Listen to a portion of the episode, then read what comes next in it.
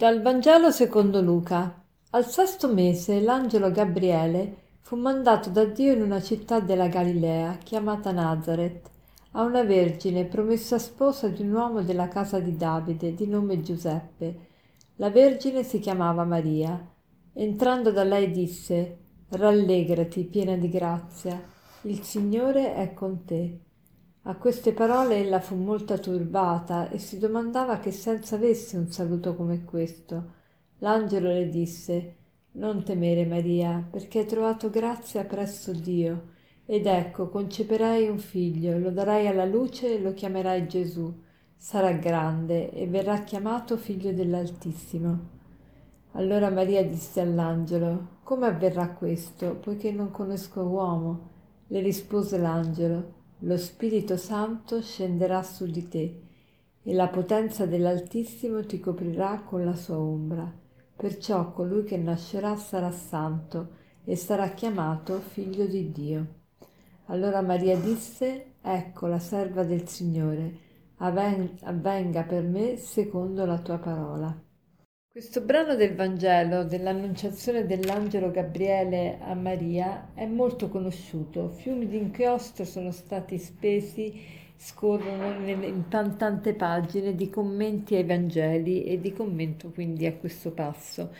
E ci sono tante cose che si potrebbero dire, ma oggi mi vorrei soffermare su questo piena di grazia.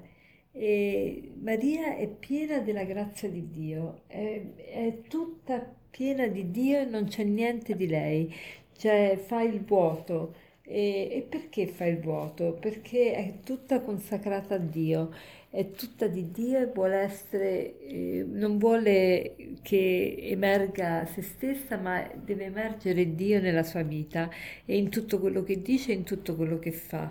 E Maria, secondo i padri della Chiesa, i padri del deserto, eh, che erano nutriti proprio della saggezza biblica, secondo loro e quindi secondo la Chiesa, Maria aveva fatto voto di verginità e il voto di verginità sicuramente ne ha messo al corrente anche Giuseppe perché se una consacrata a Dio eh, faceva voto di verginità, doveva, eh, e queste sono le prescrizioni proprio del, della legge, del libro del, dei numeri, ci sono alcuni passi che la spiegano, e mm, la donna che faceva voto di consacrazione a Dio doveva informare i suoi genitori e doveva informare anche Giuseppe, lo sposo. Perché? Perché se non l'avesse fatto qualora avesse contratto matrimonio, il voto non sarebbe stato valido o il matrimonio non sarebbe stato valido. Quindi Maria vuole consacrare la sua vita a Dio, vuole essere tutta di Dio, vuole essere tutta del Signore. Allora oggi domandiamoci, ma io riesco a fare il vuoto di me stessa? Di che cosa sono piena?